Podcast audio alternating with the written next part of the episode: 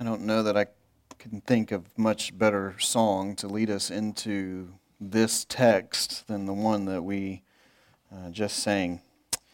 If you would turn to Luke chapter 5, we're going to be looking at verses 1 through 11. I think all of us are familiar with the fact that there are times in our life that we come to places of decision. And not just decision about where we are going to eat dinner that night or what we're going to have, but decisions that truly shape our life. Sometimes those decisions are ones that we see coming and we uh, analyze them and we research them, and at times we agonize over them. And sometimes they are decisions that kind of come out of nowhere and all of a sudden they are sprung upon us, and yet we recognize in that moment this is a big one. This is one that's going to change some things. But we've all had those, whether it's what we decide to do as an occupation, or whether to stay or to leave a job, or whether to marry, or whether to uh, whether to have kids or where to live or whatever. We all have those decisions in our life that shape everything that comes after. And this morning, we are going to look at one of those decisions, especially in the life of Peter. He was faced with a choice. What was he going to do for the rest of his life? And his decision not only changed his life and the course of his life, but it would go on to change really the course of history. So, if you would, please stand with me as we honor the reading of God's Word in Luke chapter 5, starting in verse 1. It says, On one occasion, while the crowd was pressing in on him to hear the Word of God, he was standing at the lake of Gennesaret and he saw two boats by the lake, but the fishermen had gone out of them and were washing their nets. Getting into one of the boats, which was Simon's, he asked him to put out a little from the land. And he sat down and taught the people from the boat. And when he had finished speaking, he said to Simon, Put out into the deep and let down your nets for a catch. And Simon answered, Master, we toiled all night and took nothing but at your word I will let down the nets. And when they had done this, they enclosed a large number of fish, and their nets were breaking. They signaled to their partners in the other boat to come and help them, and they came and filled both boats so that they began to sink. But when Simon Peter saw it, he fell down at Jesus' knees, saying, Depart from me, for I am a sinful man, O Lord. For he and all who were with him were astonished at the catch of fish that they had taken. And so also were James and John, sons of Zebedee, who were partners with Simon. And Jesus said to them, Do not be afraid. From now on you will be catching men. And when they had brought their boats to land, they left everything and followed him. Let's pray. Father, we come before you And Lord, we stand before your word. We stand in your presence. And Lord, we recognize, Lord, that you in your great wisdom and in your great mercy give us choices. And none greater than the choice to follow you. It is an eternal choice with eternal ramifications, not just for us, but often for those that we come into contact with. Father, I pray this morning as we look at Peter's response, Lord, that we would be brought to that same point of decision. Lord, that we would evaluate our own lives Lord, that we would know you. Father, we thank you again for how you love us, for your great and your unending mercies. We pray this In the holy name of Jesus Christ. Amen. Thank you. If you would just be seated. Before we jump into our text, I want to deal quickly with a time issue. When you look at the Gospels as a whole, and if you've been following through with us uh, in this text, what you are going to notice is that there's an odd uh, scenario that comes up in the reading. If you've been following in the Harmony of the Gospels reading with us, and I hope that you have been, because I, I firmly believe as we pour into the Word and as you read along with us, you're going to glean so much more, not only from Sunday school and the services, but you're, you're going to get to know Him. You're going to spend time with Jesus uh, as we go through this together. But you'll, you'll have noticed in that reading that there's a little bit of a time issue. You see, back in John chapter 1, there's an issue um, because Jesus uh, is introduced to the disciples at that time. This happened in our reading, it happened a few weeks ago. In a chronological time, it could have been months where John the Baptist is there with some of those that had been following him, and he sees Jesus pass by, and he says, There goes the Lamb of God. He says, Look, that's the one that we've been talking about. And two of them, uh, presumably John and then Andrew, get up and they start following him, and then other, they begin introducing Jesus to others. And we see them going a few different places with him. This is what we're going to call an introduction time. They are just getting to know him. They are following him some places, they are seeing him do some things, but they have not made what we would call a commitment yet. They're just seeing who this person is and trying to figure out what's going on. One thing of note that I would just encourage you with as you continue to read through the Gospels is that there are places there where the word disciples refers to what we think of the 12 disciples, and it's an, uh, those immediate men. There are other places where John and others use a broader term, disciples, and they mean all of those that follow were following Jesus. So, for example, when we read that the in John that the disciples, some of Jesus' disciples, went to the wedding in Canaan where he turns water into wine, we don't know who exactly that is. It could have been those in chapter 1 and chapter 2, just a, few men, or it could have been several people that we don't even have listed there. And so just know that as you read the context, it'll help you to understand which set of disciples is being, being talked about there. But there are lots of people called disciples. And at this time in John chapter 1, they are beginning just beginning to get to know who Jesus is. As they traveled with him, though, apparently at some point they had returned to Galilee, and those, especially Peter, his, uh, his brother Andrew, and James and John, had went back to fishing. They had went back to their old life, that which they got an occupation from. That was their job. And they had gone back there. And that sets up what we see in Luke chapter 4 and 5. And we're going to call this a time of decision.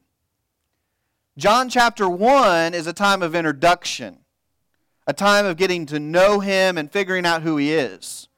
Luke chapter 4 and especially chapter 5, which we're in today, is time to make a decision about Jesus. It's time for Peter and the others to figure out what they're going to do with this guy. Are they just going to be stay fishermen or is there something more? And so just kind of to help us to understand what's going on here in the timeline. They knew they knew when Jesus came to their boat, they knew who he was. You even see the familiarity when Jesus tells them to cast out. His response is what? Master. and then he begins to have a conversation with him, and then he says, But we'll go ahead and do it. It's because he, he's been with Jesus. He's heard what he's done. He's, he's seen some of the things he's done. He has a respect for Jesus that has come from spending some time with him. And so now this is the response that we have. But as until yet, he has not made a decision, which gets us into our text. Peter, like I said, knew Jesus. He knew him from the testimony of John the Baptist. He knew him from supposedly some time that they had spent together. Peter knows the master. Jesus walks up to the, his boat and asks to use it so he can teach.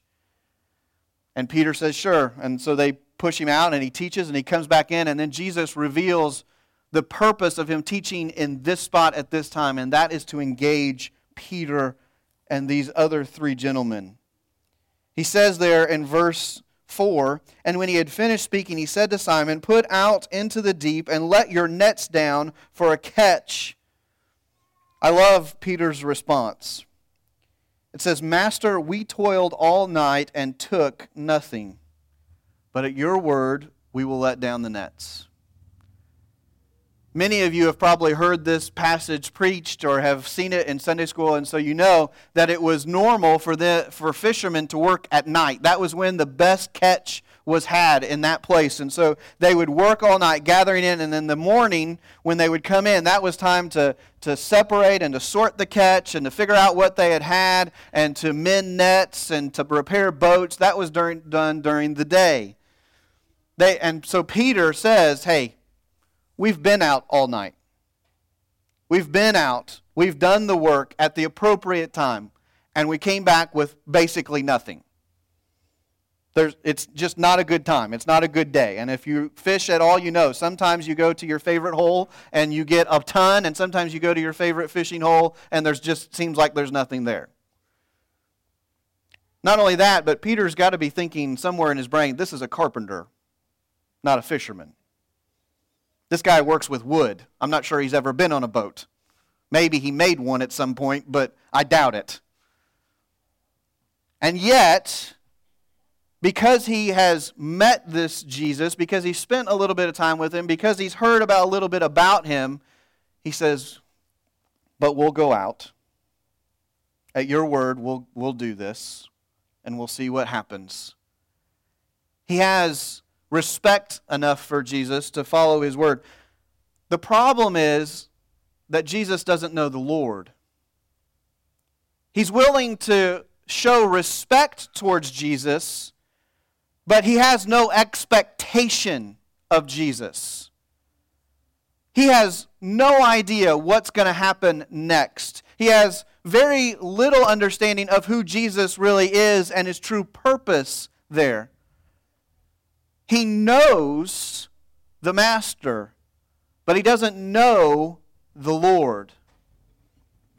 That's all about to change says that they, when they had gone out, they enclosed a large number of fish to the point that their nets were breaking. And so they, in a panic, they begin to, you can imagine, they, they see all that's going on and they don't want to lose it. Every one of those fish is a dollar sign in their brain. And they're like, we can't let this go. We can't, we can't have it destroy our net. We can't have it destroy the boat. And most of all, we can't let this catch go. And so you can imagine in their panic and their excitement, they're yelling for the other boat to come out so that they can begin to help. And then they begin to load those boats. And it's such an amount that the boats begin to sink. They just barely make it back to shore.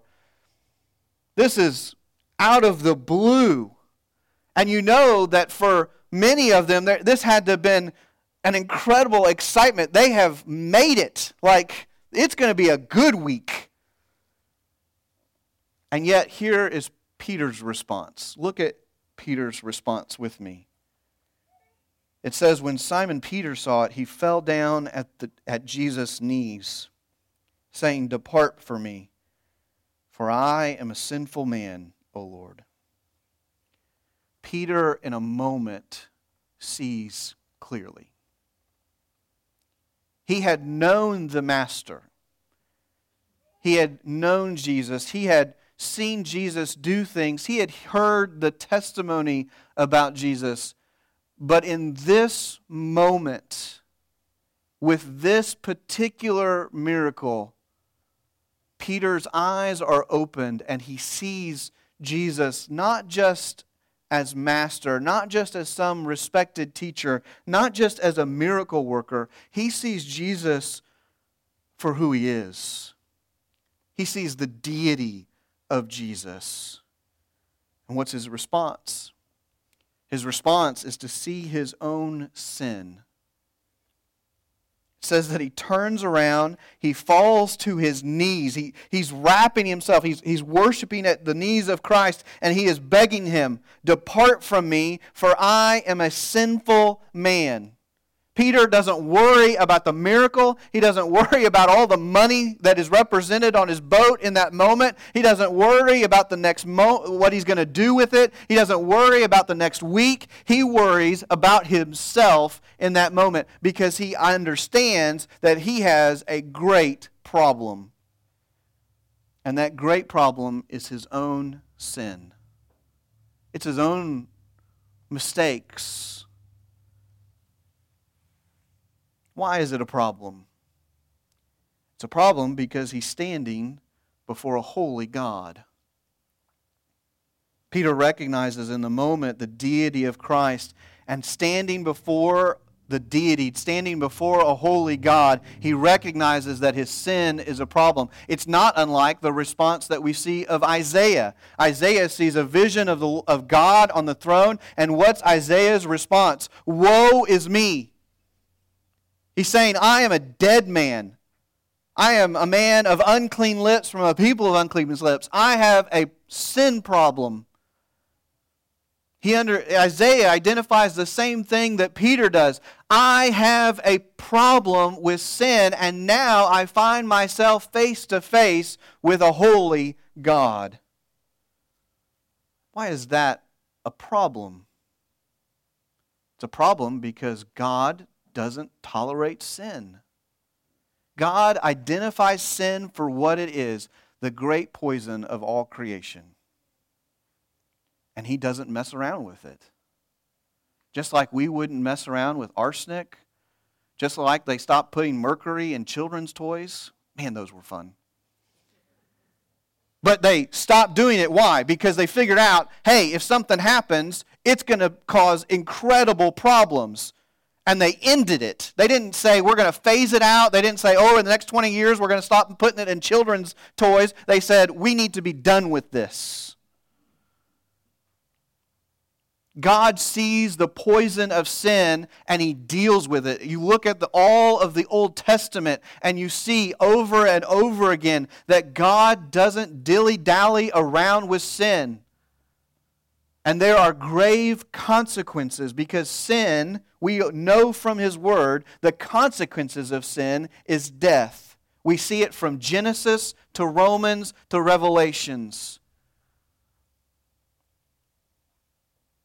It is death that is the direct consequence of our sin.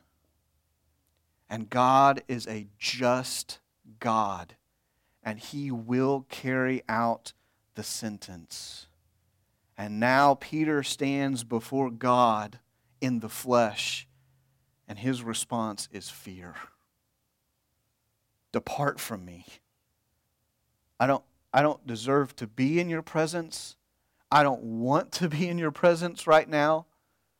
I know who I am. I know what I have done. I know all the closets in the heart of my soul. I know all of the stories that these. He was a fisherman. He knows every guy on this boat could tell stories about him that would not be flattering. Peter's response in standing before a holy God is to say, This is not a safe place for me. This is one of the things I think sometimes we forget. We forget that standing before a holy God is not a safe place for sinful man. We are flippant with our actions and our thoughts. We are careless with our approach to our Creator. And we forget that it is a dangerous thing to come to the one who rules all of the universe. Peter, in this moment, realizes all of that.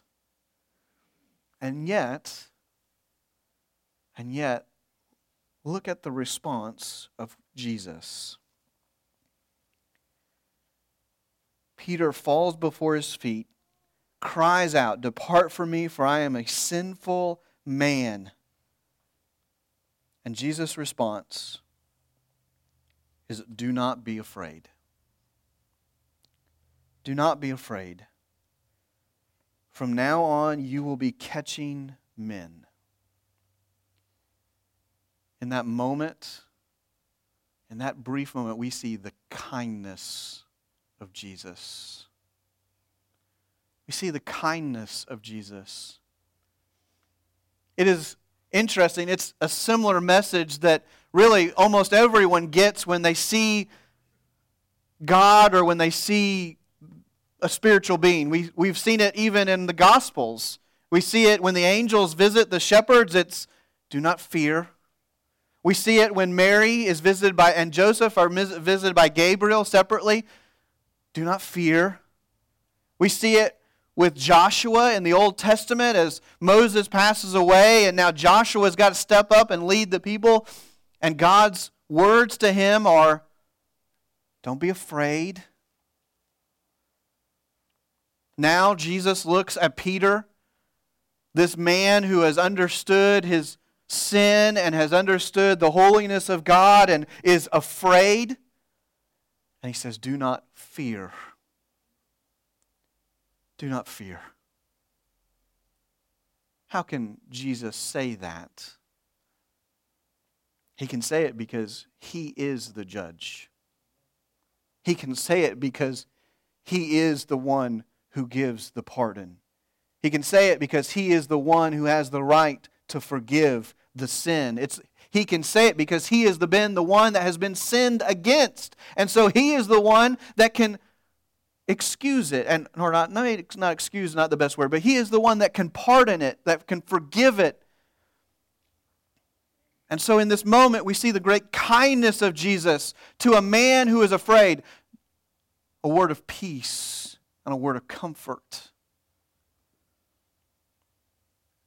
At the same time we see the grace of jesus is amazing to us because we don't always understand how these two things can coexist, but it's always amazing to us that we have this just God, this righteous God who will carry out the sentence, who will always do what is right, and yet we have this God who is gracious and forgiving.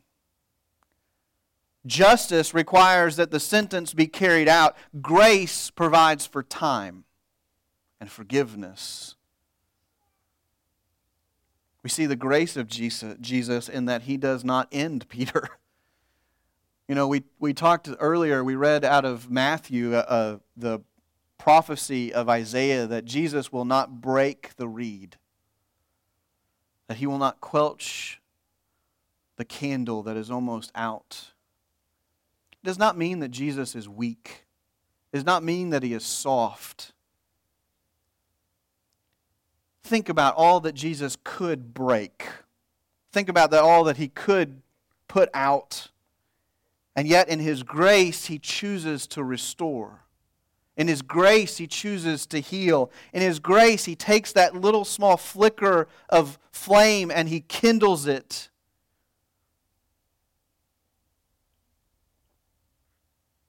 He looks at Peter, a sinful man, and not only does he tell him not to fear, but in his grace, he tells he is calling him to join him. In his grace, he calls him to join him. This is something that still blows my mind every day. That I was a traitor. I was a rebel. And I could have cared less for the things of God that I knew the things of God and I didn't do them. That I was actively doing anything I could to run away from Him. That I was doing actively anything I could to subvert anything that He might want me to do or that He might want something else to do for that matter. And yet He forgave me. He pardoned my transgression. He he said, I know that you were a traitor. I know that, that the sentence for that is death, and yet I give you life. That in and of itself is amazing. That in itself is grace worthy to worship. But the amazing thing is that he doesn't stop there with you and me. The amazing thing is that he invites us now to do kingdom work. Can you imagine for a moment someone that they run a, a small business, maybe they run a candy shop? All the candy you could think of, and they see this teenager walk in, and the teenager begins to fill their pockets with candy. And the shop owner knows this is not the first time that this has happened. He has been watching carefully, and he knows that this teenager has been stealing from him over and over again. But this time he catches him in the act and he sees it happen. And as he's walking out the door, he grabs his arm and he says, Empty your pockets. Of course, the teenager is turns red. He knows he's caught red handed. He empties his pockets. He's got every kind of candy you could think of in large quantities. He wore JNCO jeans that day, the big pockets with the. Empties it all out, and he is guilty. And he's like, well, he's going to call the cops. I'm going to go to jail. And that's if I'm lucky. If I'm unlucky, he calls my dad, and then real stuff starts happening. And the shop owner says, I tell you what, I'll forgive it. We don't ever have to talk about it again. But come work for me. Come run the register. Forget the candy. Come be in charge of my money. That's a whole different thing at that point. That's what God does for us. He looks at us, He, he has us red handed. We are in sin. There is a consequence for sin. And He looks at us and He not only says, You are forgiven, let's never talk about it again, but He says, Come take that which, come be a part of that which is more valuable than the candy. Come be a part of the work. Come be a part of the kingdom. He looks at Peter and he says, You think fishing is amazing? Wait till you start seeing the transformation of men. Come follow me. You think you're a sinful man. I will show you grace, and then I will make you something better. Of course, we know the decision that Peter makes. It says they, in verse 11, when they had brought their boats to land, they left everything and followed him. Can you imagine? I always, my brain goes funny places. Can you imagine Zebedee? Like they get back to land, and his sons, James and John, say, It's all yours, Dad. We're done. It's like, what the heck happened out on those boats? They left it all. They left that catch. They left their livelihood, their occupation. They left their dreams and their hopes. They left it all. Jesus doesn't always call us to that. There are times, there are mul- multiple times, I would say the vast majority of us, when Jesus calls us to himself, he doesn't call us to leave our job, he doesn't call us to leave our home. He, he just calls us to use those things for him now. But regardless, we see Peter and these guys leave everything and give the response of a disciple all of us have to understand this. We understand that there's one Lord. There's one Lord. Peter went from understanding and knowing the Master to knowing Jesus as Lord, to knowing Him as His boss. When we make that decision, when we understand that, when we make Him Savior and Lord, it is no longer about what we want. Our decisions are not our own. Our decisions are His decisions. We ask Him what He wants. Whether it be where we're going to school, if we are going to school, who we're marrying, whether to have kids or not, where to live, what house to buy, how much debt we're comfortable with, how we use the income that we have. It is not our decision, it is His decision because we are on His mission.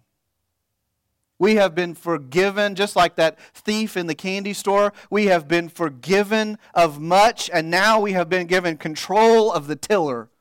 That's the money box, by the way, for you youngins. Okay? We have been control of the money. And we have one mission Him. And to make His name known and to bring as many people in as we can. One mission. And it doesn't matter our desires and our dreams and our goals before we knew Him, it only matters what we know after Him. By the way, let me stop there and say it doesn't mean that life is miserable. you think Peter, you think Peter thought, man, like I what if you give him a choice later, would you rather see be a fisher of men or would you have rather stayed on that boat? What he would have said? Oh, to see the things that Peter saw. To be a part of the events that Peter was a part of.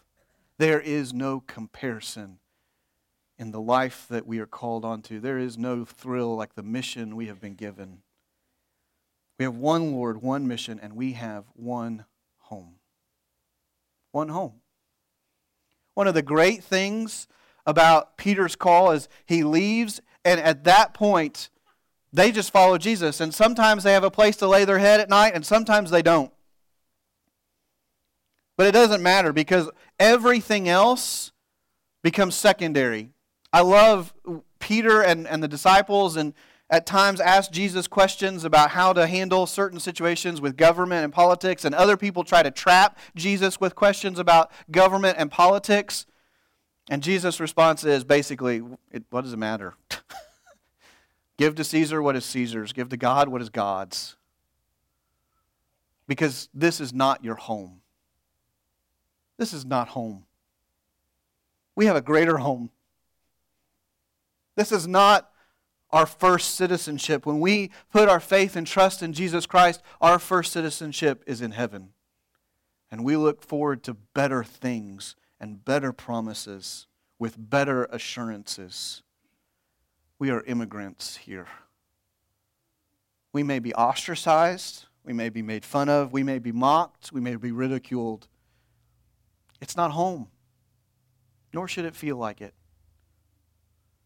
The response of a disciple is to understand that I have one boss and I am on one mission and I look forward to one home. But it all comes down to a decision. What are you going to do with Jesus? What are you going to do when he puts that in your heart? Follow me. Maybe you're here this morning and you have been introduced to Christ for a long time. You have went to church for a long time. You have known him for a long time. You have maybe followed him. You've, been, you've observed some of the things he's done. You've heard other people talk about him. But you have never made that commitment to say he's Lord. He's my boss. You've never really asked Him to forgive you of sins and meant it. And this morning, you see the response of Peter, and he says, I, I'm a sinner. He had known Jesus, but now he understands his position before Jesus. He says, I'm a sinner. I've made mistakes. This morning, you would say, that, That's me. I know that I've done I've been here a long time. I know that I've I've people may hear may even think you are a believer. You've been here so long. But you would you, right now in your heart you would say I know that I I've worn a mask for a long time. He's not my Lord. He's not my savior. This morning Jesus offers grace. He offers a relationship. He offers salvation and life. But you have to make a decision. Am I willing to follow him or not? This morning, many of you are here and you probably knew where this sermon was going before when you read the text. You didn't even have to, like, you could have written this probably better than I could have. And yet sometimes we need a reminder. Sometimes we need a checkup. Is he Lord? Or have we taken what we gave to him so long ago back?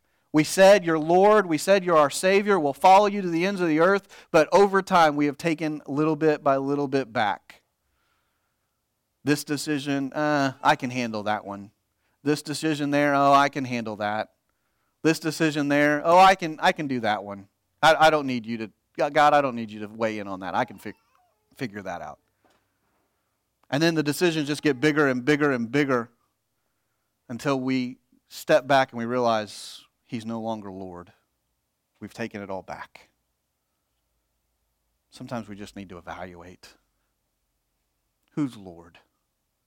Who's making the decisions in your household and in your heart?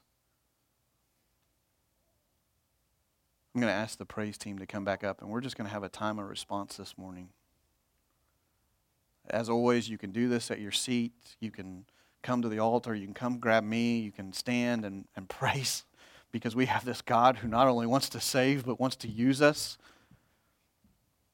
But this morning, let us respond to Him. Let me pray. Father, we come before you, and Lord, this is for many of us, maybe not all of us, but for many of us, this is probably a really common passage and one that we've read a lot. One that we, we would say we understand with relative ease.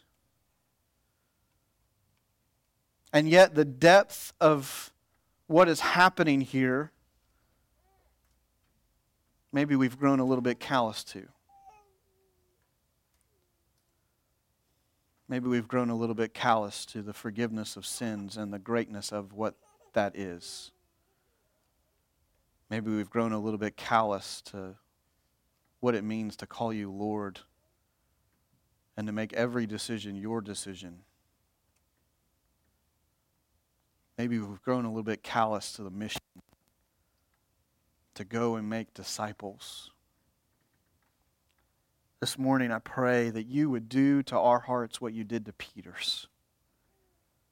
Lord, that in a moment and in a flash, Lord, that you would open our eyes to who you are. Lord, that we would confess that which needs to be confessed, that we would acknowledge who you are, and Lord, that we would know you not just in a historical sense, but Lord, that we would know you in a relationship and that we would know you as Lord. Father, we pray this in the beautiful name of Jesus Christ. Amen. Again, you can stand with us.